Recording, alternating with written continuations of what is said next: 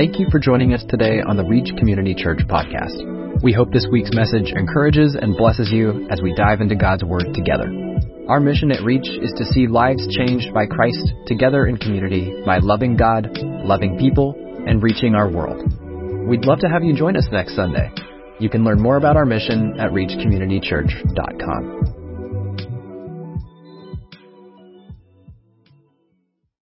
The, uh, the most beautiful thing, I think, is that uh, when they see or they hear beefcakes, they see the beefcakes. it must be something about the stature. You know, if you line me up with ten others, you'd be like, which one's beefcake? It's that one. the, uh, the interesting thing about your church, I want to share this real quick, and it's more specifically about your pastor and some of your members. Um, I developed a closer relationship with many of the men inside of your church through F3. Um, and some of them are inside here today. And actually, I have a, coming from where I come from, I have a lot of support in my life mentors, sponsors, a lot of advocates. Um, and growing through my own recovery process, I just celebrated 10 years of sobriety myself. I uh, found myself quickly removed um, from that circle last year whenever my wife and I were going through a high risk pregnancy with our little girl. And that's whenever we had to be uprooted from our home in Shallotte and move uh, into Wilmington area. And God ordained these men, your pastor and these men in your church, to support me through that process. I didn't even know that they were here waiting on me, but when I got there, they said, hey, we were waiting on you. And uh, I got to know them really closely through working out with them through F3, and we developed a bond through that and a really kind friendship. Ironically, your church supported us before that relationship uh, grew together, but since then I've just developed a whole new kind of love and appreciation for your church through these three or four men, uh, your pastor being one of them inside of here, who really helped support me through that process. So that's something you guys can feel really endeared to about what you guys represent outward facing to the community. When I pulled up in the parking lot this morning, uh, my wife and I were parking the vehicle, and my two year old son goes, Dad, wrong church. he just cracks me up, man. They, uh, he's a he's a good kid, and uh, I'm so grateful to have both of them my family. And it's always been a dream of mine to have a family, and God's allowing me to fill out that dream in my own life today. Uh, I'll tell you, Christian Recovery Centers currently has 76 residential beds filled right now. We're serving 76 individuals right now with residential services. They're going through a six month to 18 month recovery program to help them set aside their addictive lifestyle, develop a new relationship with Christ, and find themselves in a new meaningful place in society. We just started the transition in occupying our new 102 bed facility in Shallotte. Um, it's a little bit, I'll tell you this uh, transparently, a little bit bittersweet because, man, it's tragic that there's such a need for services like these inside of our community. And uh, if we allowed it to happen, of course, we have a really robust transition plan to make sure that we don't tip the ship over with bringing in all of these new residents. But if we wanted to cut the ribbon loose and just start filling up the beds, our waiting list would have that place filled up in about 30 days, um, which is tragic. We're one of the only free residential services in the state of North Carolina that are offering a faith-based recovery curriculum with professional therapy services. Uh, so we have a very good model that touches people in a lot of different ways. Most importantly, they're the most church-going folks you've ever met in your life. Um, and like Pastor said this morning, you're going to see about 60 of them coming to visit uh, here today. Um, when I look at what God's done with Christian recovery centers, it's a special endearment for me. Um, I believe that there's so many people who are hopelessly lost to addiction right now that have such a high impact yield that they need to contribute to the kingdom. Do you guys understand what I just said? Yep. There's so many people right now who are living a lifestyle of addiction that have so much to contribute to the kingdom, and obviously this major thing keeps a barrier in front of them from actually giving those efforts and those talents to God. Um, so it's great to be a part, and it's so warming to have you guys as a part for that ministry as well.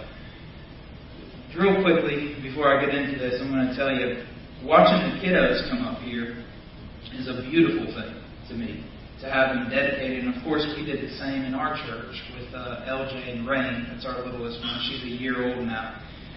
When you think about raising a child, and this is something that I never thought about before, um, this actually ties back into my sermon, but it's a new little nugget I'll share with you.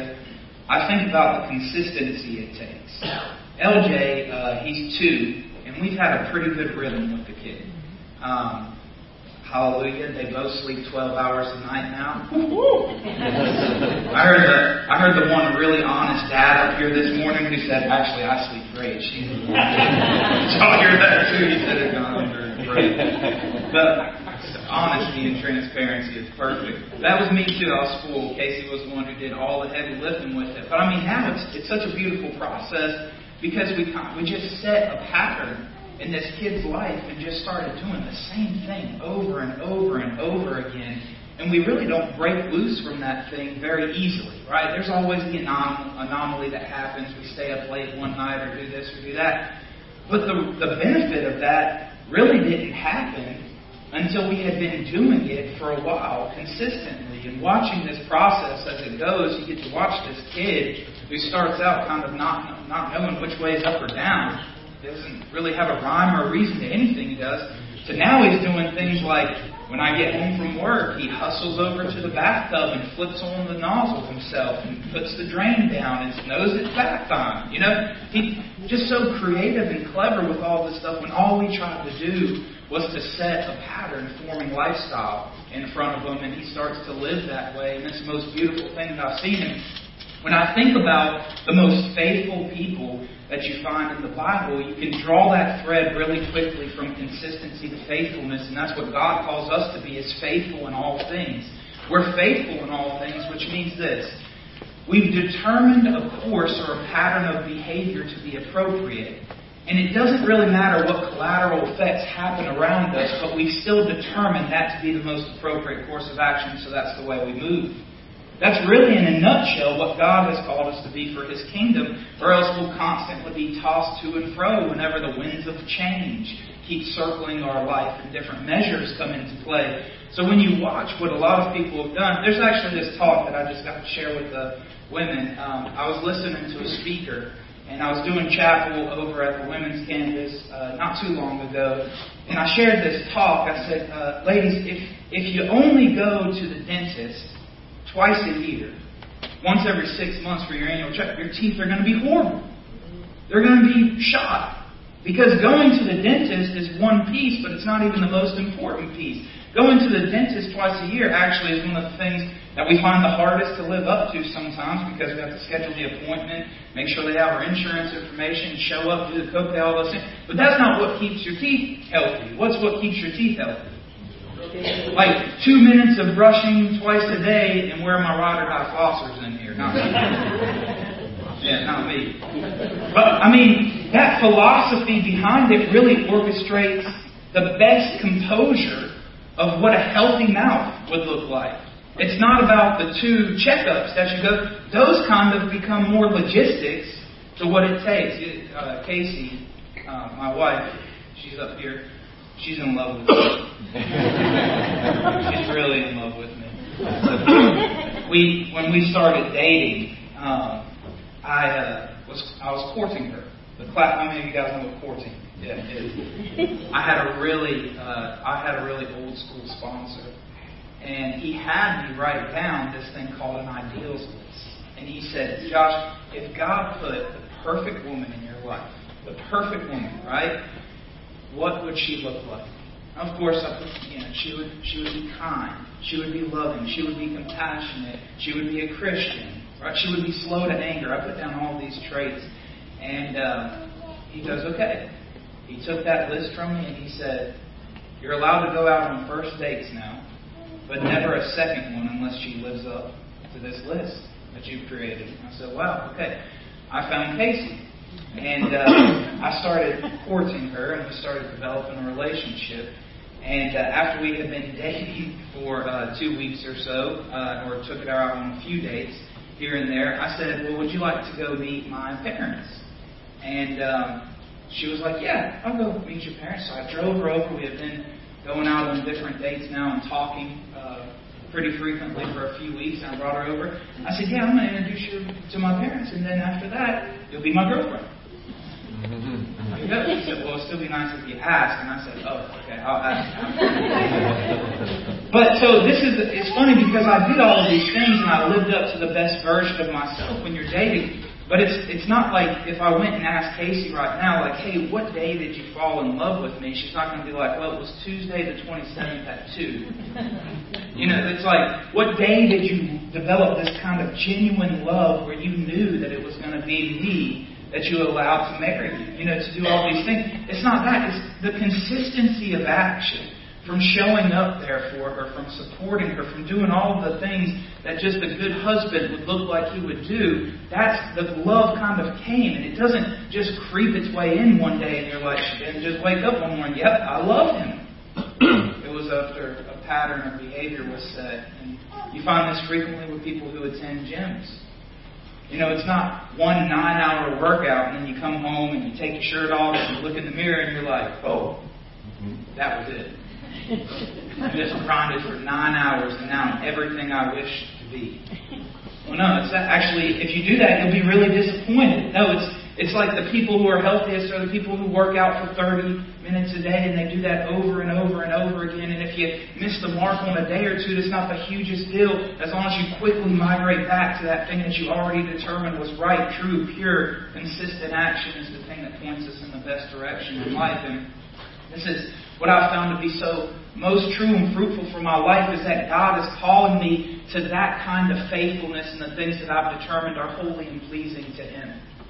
See, the things that I've determined are holy and pleasing to Him, I could sit down and pull out a pen, and most of the time, if we sat down as a church together, we would all frequently see that, yeah, this is a good thing. This is holy and pleasing to God. These are all things we should partake in. These are all things we should do. And we'll write it down and we'll make the list, but how quickly do we migrate away from them. You know, most of the time it's interesting to watch, to watch not only these things that we're called to do as Christians, they actually equate into what we call worship as Christians.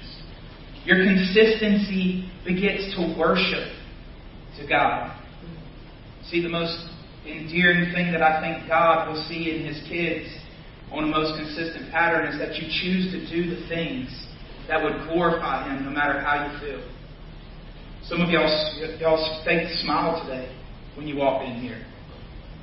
You still came, even though you had a bad morning.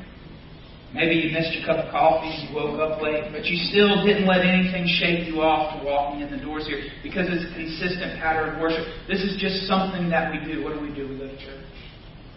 It's for God. I'm here for God, not because of how I feel. That's that kind of consistent worship that He calls us to do.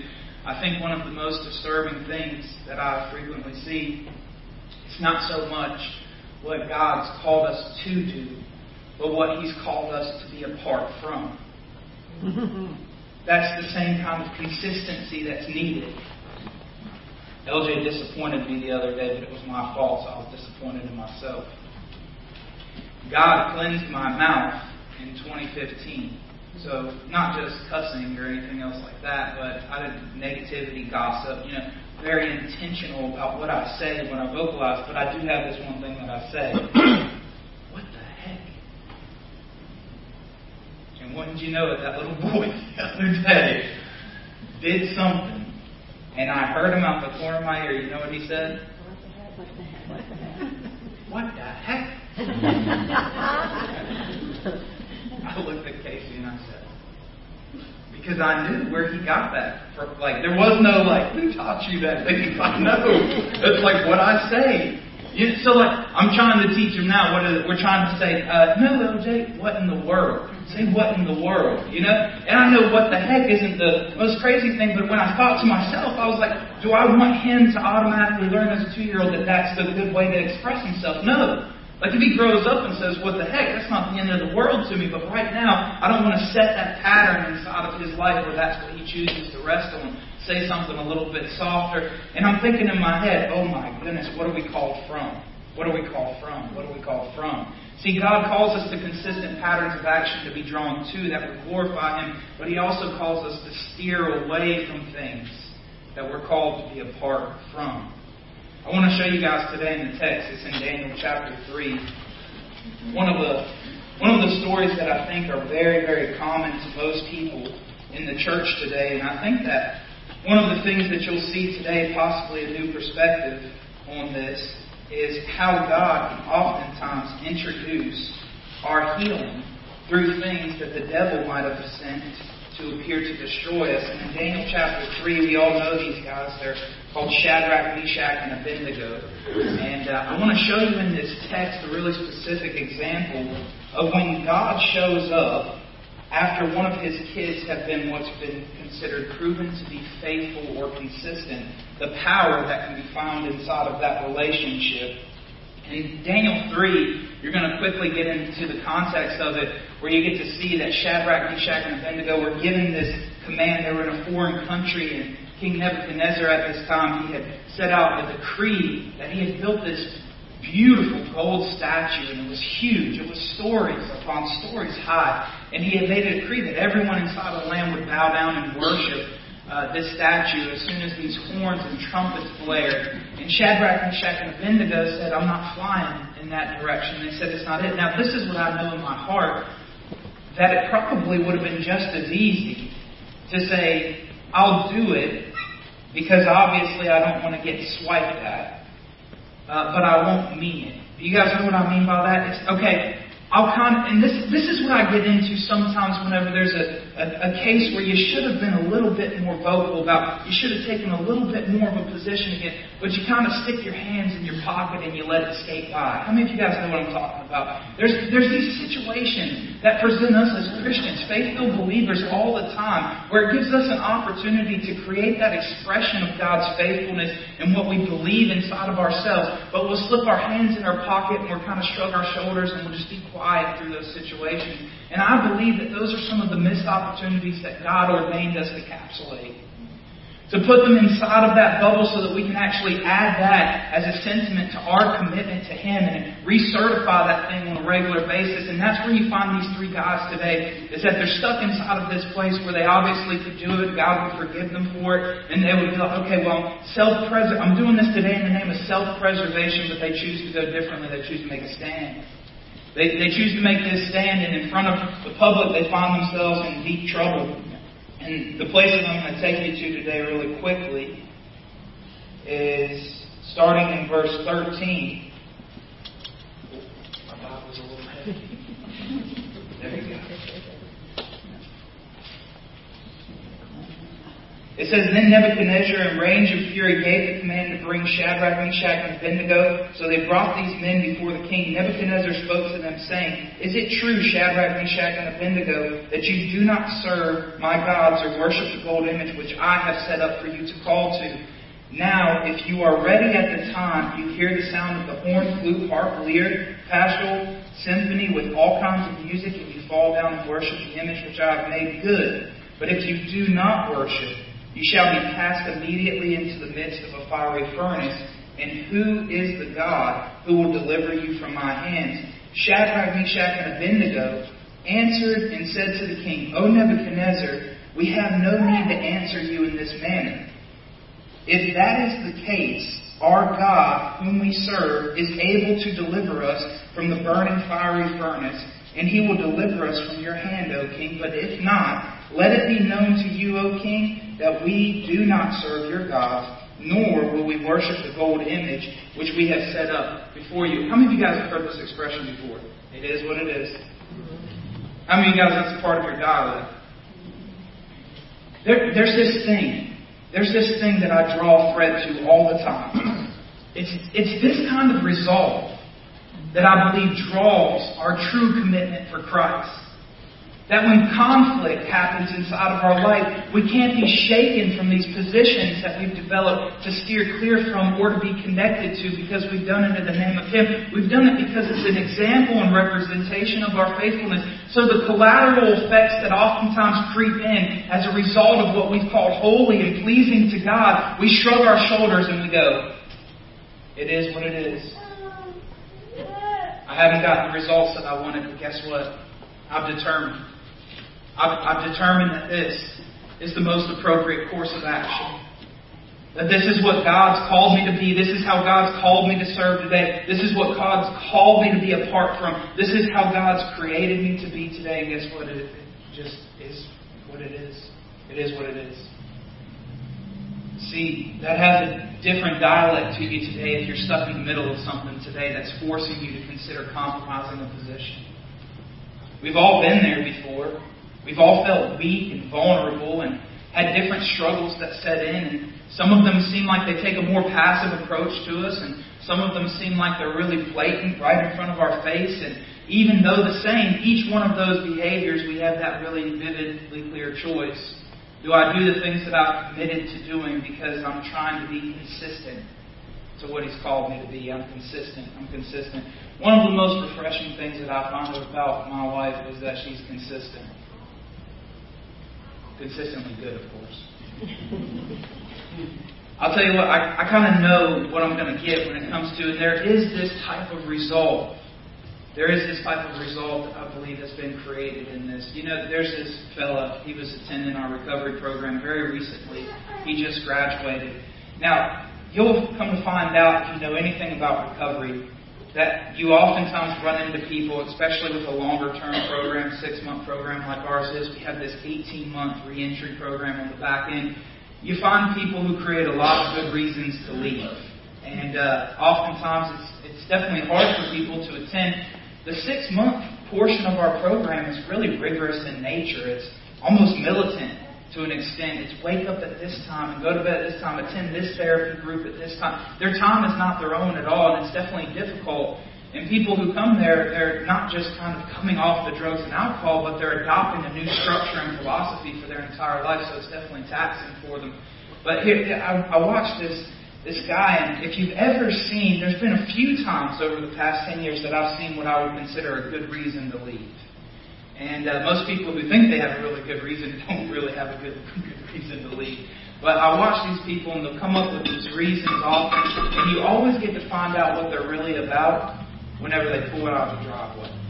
I've seen them come in and say, you know, hey, I'm, I'm a dad and I have two kids and I really need to leave to go fit the responsibilities of being a dad. Okay, that sounds really good on paper, but the first stop you make is like the Food Lion down the road to pick up a pack of Marlboros. Oh, how did that fit into your mission? You guys see what I'm saying? You you always get to see what somebody's really about whenever they make the first step towards the direction that they claim to subscribe to, right? So this guy, he gets diagnosed with cancer. One of the things that we start allowing him to do, we have these contracts set up for medical and dental services, so our, our program's more comprehensive care in nature. And we start taking this guy to the doctor, and he gets diagnosed with cancer while he's in our care. And I'm thinking to myself, oh my gosh, got diagnosed with cancer. And so we start scheduling his next follow up appointments and you know, as someone who's been around the diagnosis of cancer before, I know these things happen quickly. You know, there is no waiting three months for your next appointment. Like they really try to cycle people through.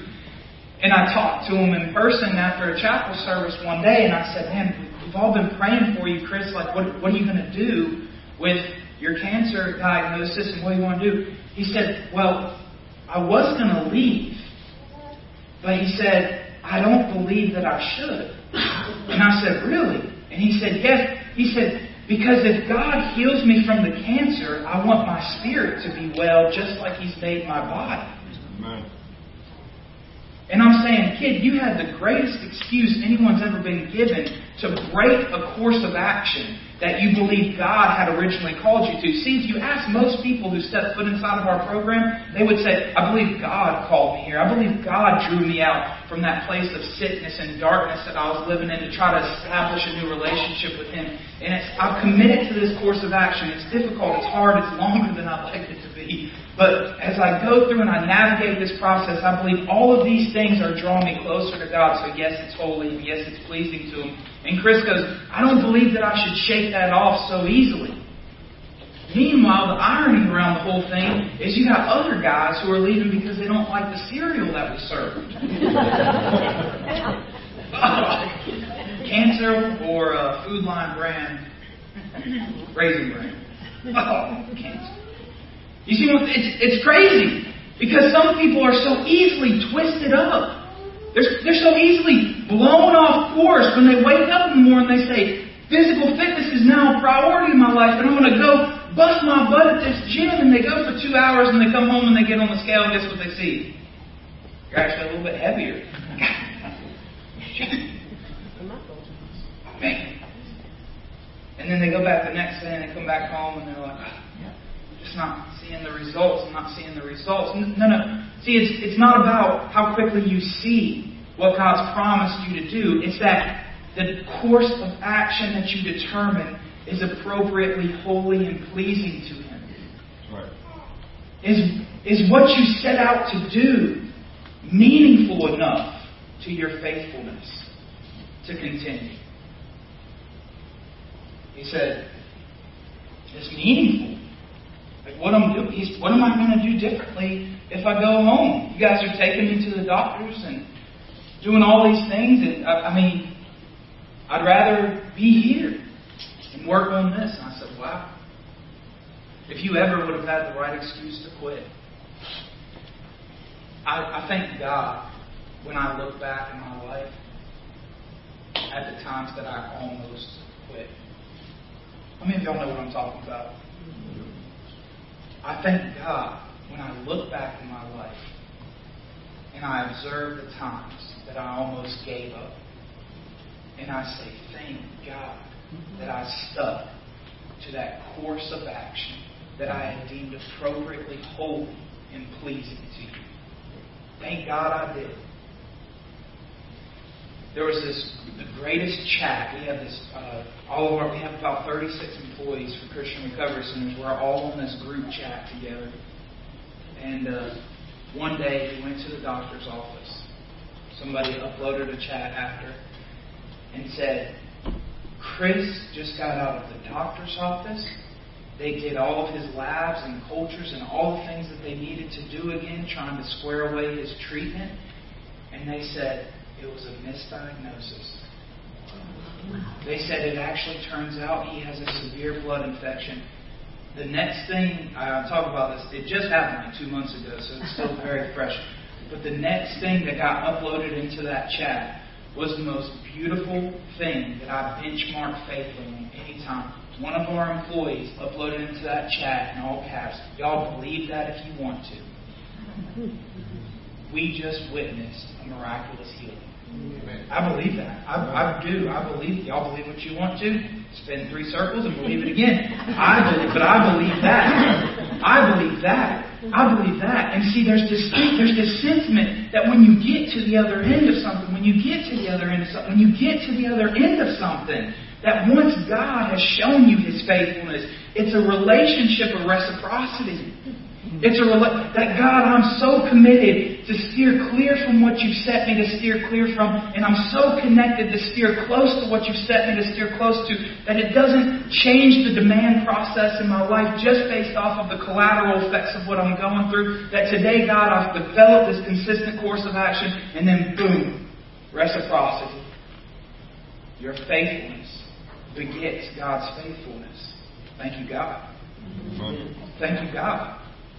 Thank you, God. And he uploads into the chat. Everyone on our staff was feeling the Holy Spirit, even though we were all in different places, because he uploaded in the chat. Misdiagnosis equates miraculous healing. That's what I believe. Miraculous healing. Let me show you guys this last part. It says, Then Nebuchadnezzar was full of, full of fury, and the expression on his face changed toward Shadrach, and Meshach, and Abednego. He spoke, commanded that they heat the furnace seven times more than what usually heated, and he commanded a certain mighty men of valor who were in his army to bind Shadrach, and Meshach, and Abednego and cast them down into this fiery furnace. Then these men were bound in their coats, their trousers, their turbans, and their other garments, and were cast into the midst of the burning fiery furnace. Therefore, because the king's command was urgent, the furnace exceedingly hot, the flame of the fire actually killed the man who took up Shadrach, Meshach, and Abednego. And these men, and these three men, Shadrach, Meshach, and Abednego, fell down bound into the midst of this burning fiery furnace. The king Nebuchadnezzar was astonished, and he rose in haste and spoke, saying to his counselors, Did we not cast three men into, the, into this fiery furnace? Bound in the midst of the fire. They answered and said to the king, True, O king. Look, he answered, I now see four men who are loose, walking around in the midst of the fire, and they are not hurt. And the form of the fourth is like the Son of God. Let me tell you all this most, the, the most beautiful thing that I've come to find out about God. The same thing the same, and I can't tell you how many times this has happened in my relationship with Christ over and over and over again, but the same thing that the enemy sent to make sure that you are destroyed. Recklessly, hopelessly void to whatever contribution you can make to the kingdom. The same thing that he sent to destroy those three men was the same mechanism he used to free them. When you throw three men into a fiery furnace that are bound, completely captive, death on a platter type of thing, ready to be off, and then you look, now you're looking into the same thing that was supposed to ruin them, kill them, destroy them, and all it did was burn the thing off that held them tied together. They're completely loose, walking around, and now this king, who had every sentiment inside of his heart to ruin them, looks down and says, Oh boy. See, that's what I'm, I'm going after when the observers in your life, you know, observers is a common word for haters, right? When the observers in your life look at what God's doing through all the thick and the thin of the tragedy that maybe we've had, some things self inflicted, some things you really didn't have come to, but you proved to be faithful through whatever consistent action you can, and they sit back and they have no choice but to go, oh boy. Amen. They're getting free to the same thing that the devil sent to destroy them. Man, reciprocity of faithfulness. Reciprocity of faithfulness. With the worship team coming, I'm closing with this. I was I was in this place a few years ago where I had been sober for long enough that I thought the heat was off of me. And God had worked this process in my life that I had so much gratitude for, and I continued to move and migrate into building the things that I believe I was called to build. And I went to a regular checkup appointment for myself, and there's this illness called hepatitis C. How many of you guys have heard of that before? It's most commonly found in drug use, and hepatitis C is usually it's a blood infection, and it used to not be curable, um, but it's a blood infection uh, that you can actually exchange with people most commonly because you're sharing needles with people. And I had been tested probably about three or four times prior to this, and it came back negative. And I thought, wow, thank God, dodged a bullet there. Well, in 2018, I was going to a normal checkup appointment, going to have my blood work done just like I would for any other physical, and all of a sudden I walked into that doctor's office. They called me a few days later and they said, Josh, you have hepatitis C. And at first I was really frustrated because I'm thinking in my head, like, God, like, how in the world, like, I got these three negative tests on record, and I thought that I was done with the consequences that I had been dealing with from, from all of my reckless living that I was doing. And I thought, God, that your grace and mercy saved me from this illness, even though I knew that there was a high potential that I could have had it. And I'm thinking in my head, God, what, what is going on? Like, why is this happening to me? This isn't right. This is something that's disruptive to my life. And I went and I talked to the doctor, and I said, well, what options do we have? And he had told me that they now have this medication protocol that you can take, and these these pills are like a hundred thousand dollars. Very, very expensive the medication. But they said the prognosis is really good. A lot of people find themselves free and clear, and that you know completely curable. I went through the regimen protocol three months. I followed up six months later with another test, and guess what? I was still there. I would love to say that being the great man of God that I am, that I stood firm and I found myself so connected. But man, I cried because I thought to myself, why? Like, you know Paul with that thorn in his side type thing? Like, God, I'll be able to serve you better if you would take this thing from me. Doctor said there's another medication that's similar, but it's found to be 30% effective for people who failed the first protocol. I said, okay. He said, it's another $100,000. Okay. So I took the medicine.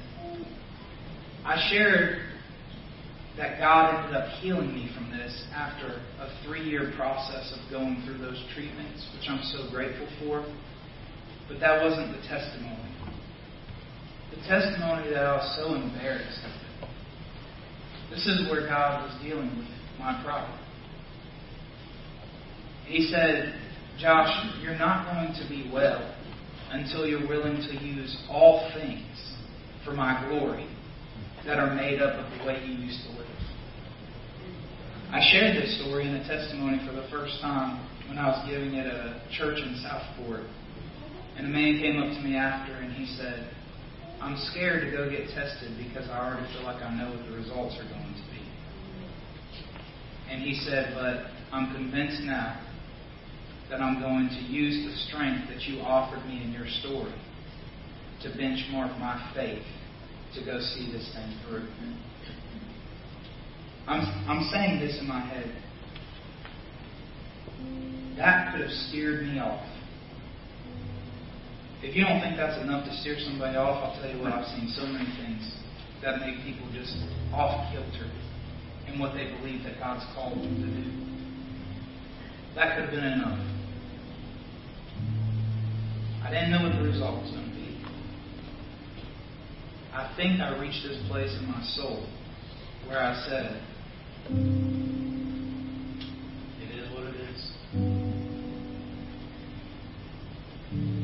doesn't change that what I committed to doing was holy, pure, and good for the glory of God. Y'all see what I'm It didn't change. That thing didn't change what I was doing. But sometimes us church folks are the worst. Like, we allow things that don't have anything to do with what we've determined is holy pleasing for us to be a part of, or holy and pleasing for us to stay away from. We, we've already determined that. That's it. But yet we allow these things that have nothing to do with this thing to change.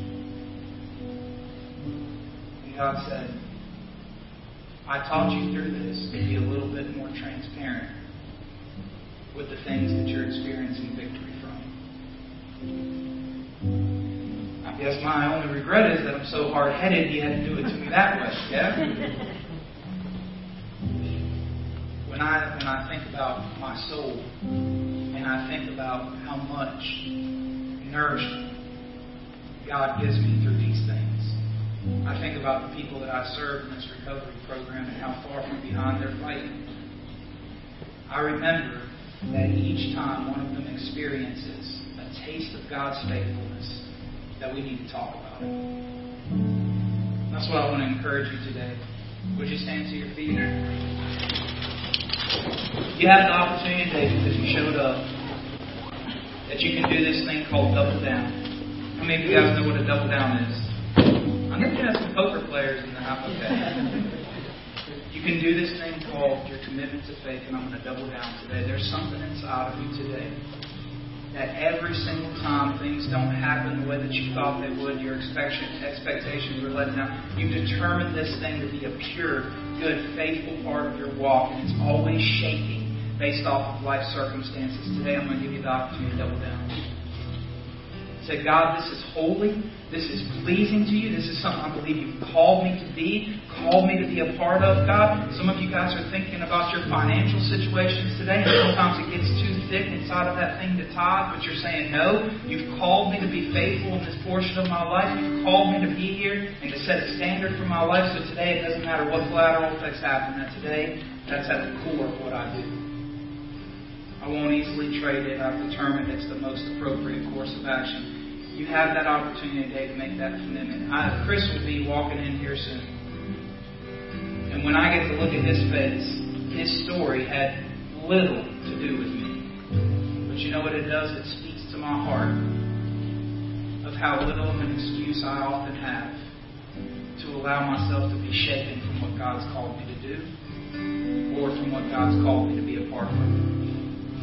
Would you let this message marinate in your soul while we sing this song?